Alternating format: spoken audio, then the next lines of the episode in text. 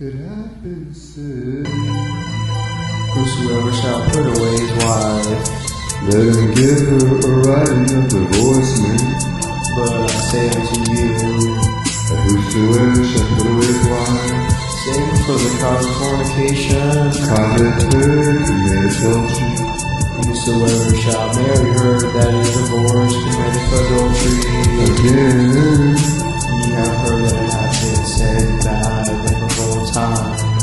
Thou shalt not forswear thyself, but shalt perform unto the Lord thine oaths.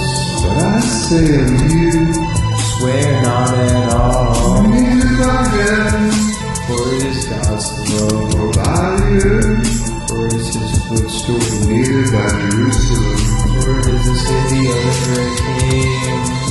Neither shalt thou Swear.